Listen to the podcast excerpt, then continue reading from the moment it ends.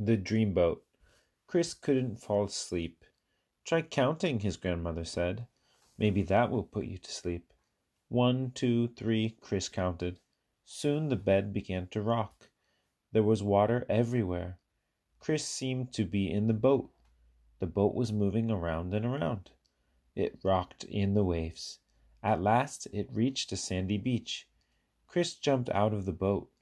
He made beautiful castles in the sand. Soon Chris was tired. He lay down and fell asleep. Morning came, and Chris looked for his boat. It was gone. There was no beach. He was in his bed. Chris called to his grandmother, I can't find my boat. The beach is gone. You had a dream, she said. But was it a dream? Chris could feel sand in the corners of his eyes. Maggie's Walk. One day, Maggie the turtle wanted to go for a walk. Who will walk with me? asked Maggie. Not me, said Ronnie the rabbit. I hop, I don't walk. And he hopped away down the road. Maggie turned to Sally the bird. Will you walk with me? she asked. I fly, I don't walk, said Sally, and she flew away. She flew higher and higher. Soon she was just a tiny spot in a blue sky. Will you walk with me? Maggie asked Billy the raccoon. No, said Billy. The sun would set before we had gone ten steps. All the animals laughed. Nobody would walk with Maggie. Maggie was sad. Then she heard a voice. I'll walk with you, said the voice. Maggie turned around. Another turtle sat there. Where did the fish go? It was raining outside. Janet and Gary were playing a game inside. I'll hide this toy fish in your room, Janet said. Then you tried to find it. The fish was tiny and brown. Gary closed his eyes. Then Janet hid the fish. Ready? Janet said. Gary began to look. He looked under his bed. He looked through his boxes of toys. He looked all over the floor. He looked behind the door. I give up, he said. I can't find it. Look some more, Janet said. I'll feed your pet fish. Gary looked at his two fish in their bowl. Goldie and Sandy were swimming around. A third fish was in the bottom of the bowl. It was brown. It wasn't doing anything. I've found it! Gary cried. Hello, bluebirds. Have you ever seen a bluebird? Once there were lots of them, but not now. Do you know why? Bluebirds need nests to lay their eggs. They hide their nests in holes in old trees. But old trees are hard to find, and big birds may find the trees first. They keep the bluebirds out. There are lots of people now, too. There are more buildings. There's not much room left for birds. You may want to help the bluebirds. You can build nesting boxes for them. The boxes should have small holes for doors. The big birds can't get in. Then there will be more places for bluebirds to build nests. They will lay eggs. There will be baby birds. You can say hello to bluebirds, not goodbye. Can friends fight? Abby and Pilar were friends. One day they had a fight. Abby was sad and ran home. Abby's father saw her crying. What happened? he asked. Abby told him about the fight. Now we won't be friends, she said. Fights don't always last, her father said. This one will, Abby said. We're both mad. And you're both sad, he said. Do you think Pilar is sad too? Abby asked. Then I'll try to be her friend again. That's a good idea, her father said. Maybe she will try too. The next day, Abby met Pilar. I was sad after our fight, Abby said. I was too, Pilar said. Let's be friends again, Abby said. Pilar smiled and said, We'll always be friends. Friends can have fights, but not too many, Abby said. Fighting isn't fun. Lester's Day Out.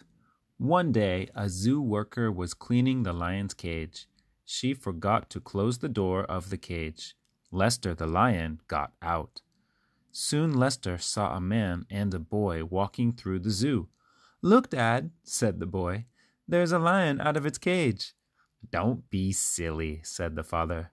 Then he saw Lester too. His eyes grew wide, and he yelled, Help! Help!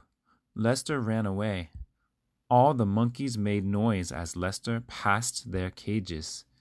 The bears did too. Lester didn't like that, so he thought he'd leave the zoo. Lester came to a busy street.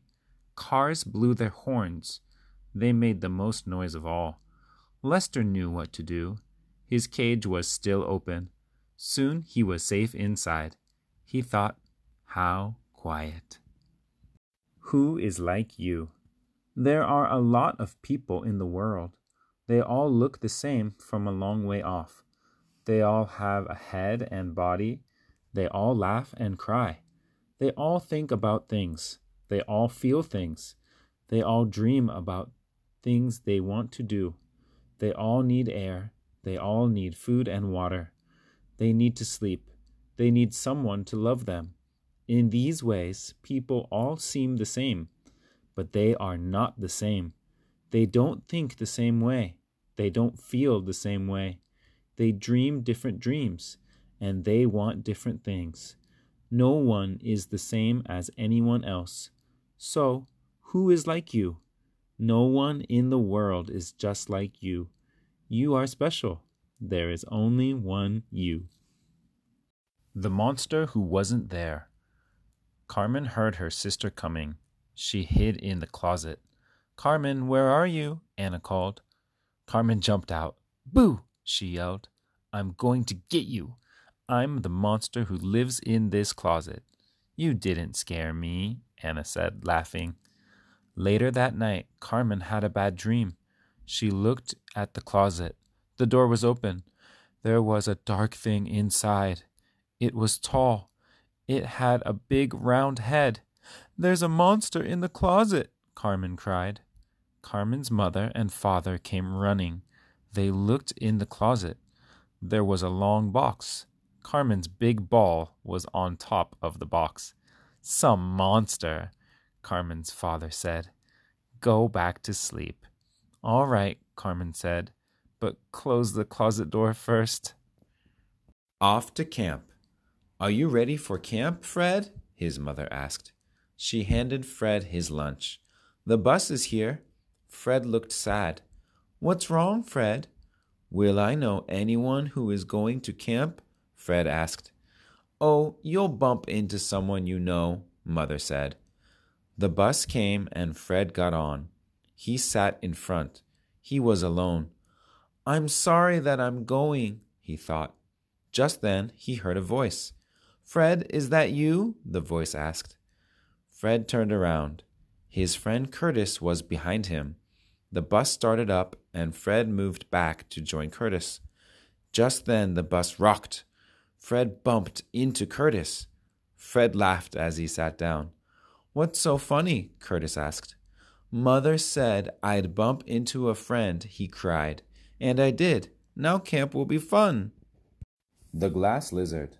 Chen lived far away in China. His house was a boat. The family had no money, but they had their love for each other. Sometimes Chen was hungry. Once he said, Let's sell the glass lizard. We need food. No, Chen's father said. My grandmother gave us the glass lizard. We must always keep it. The glass lizard was beautiful. It was very old. The next day, Chen picked up the lizard. Just then, he heard a cry Help! His sister Li was falling off the boat. What should Chen do? Drop the lizard or help Li? Which? Chen reached for Li. The glass lizard fell. It broke into bits, but Li was safe. Then something happened. The bits of glass moved. The glass lizard went back together. It was the magic of love. Someone to play with. Mike had a new ball. He wanted to play catch. Mike went to his sister Joan. Will you play catch with me? I can't, Joan said. I'm drawing this picture for Mother. Her birthday is soon. Mike found his father. He was making a cake. This is for your mother's birthday, he said. What are you giving her? Mike didn't know. He wanted to play catch. Then he thought of something. On her birthday, Mother got some nice things. She got two things from Mike. One was a small dog of wood that he had made. The other was a ball. Why did you give her that ball? asked Joan.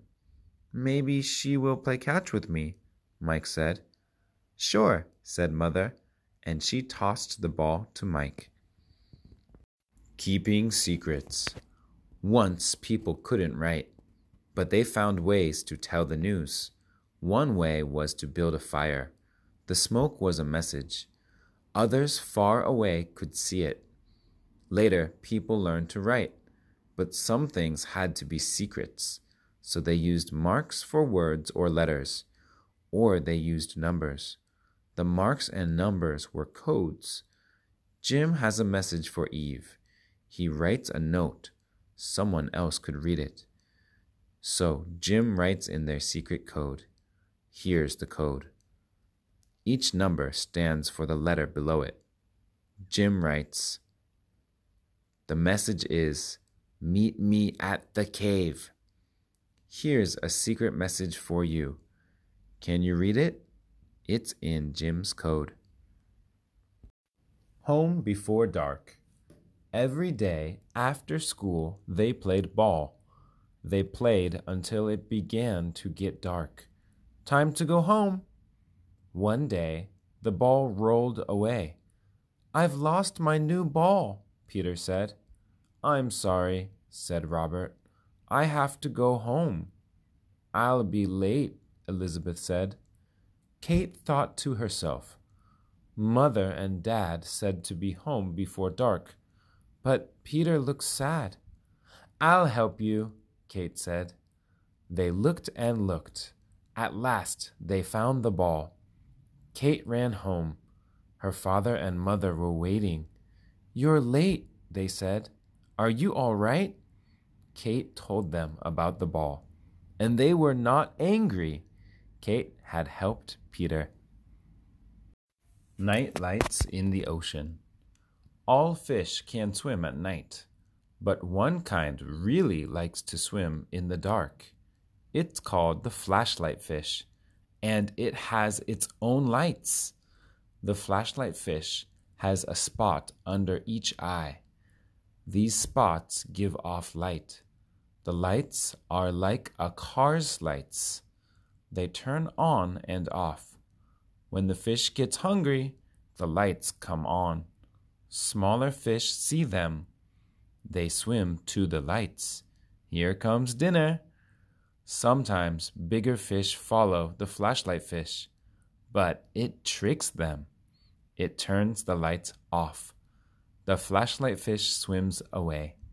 Its lights keep it safe.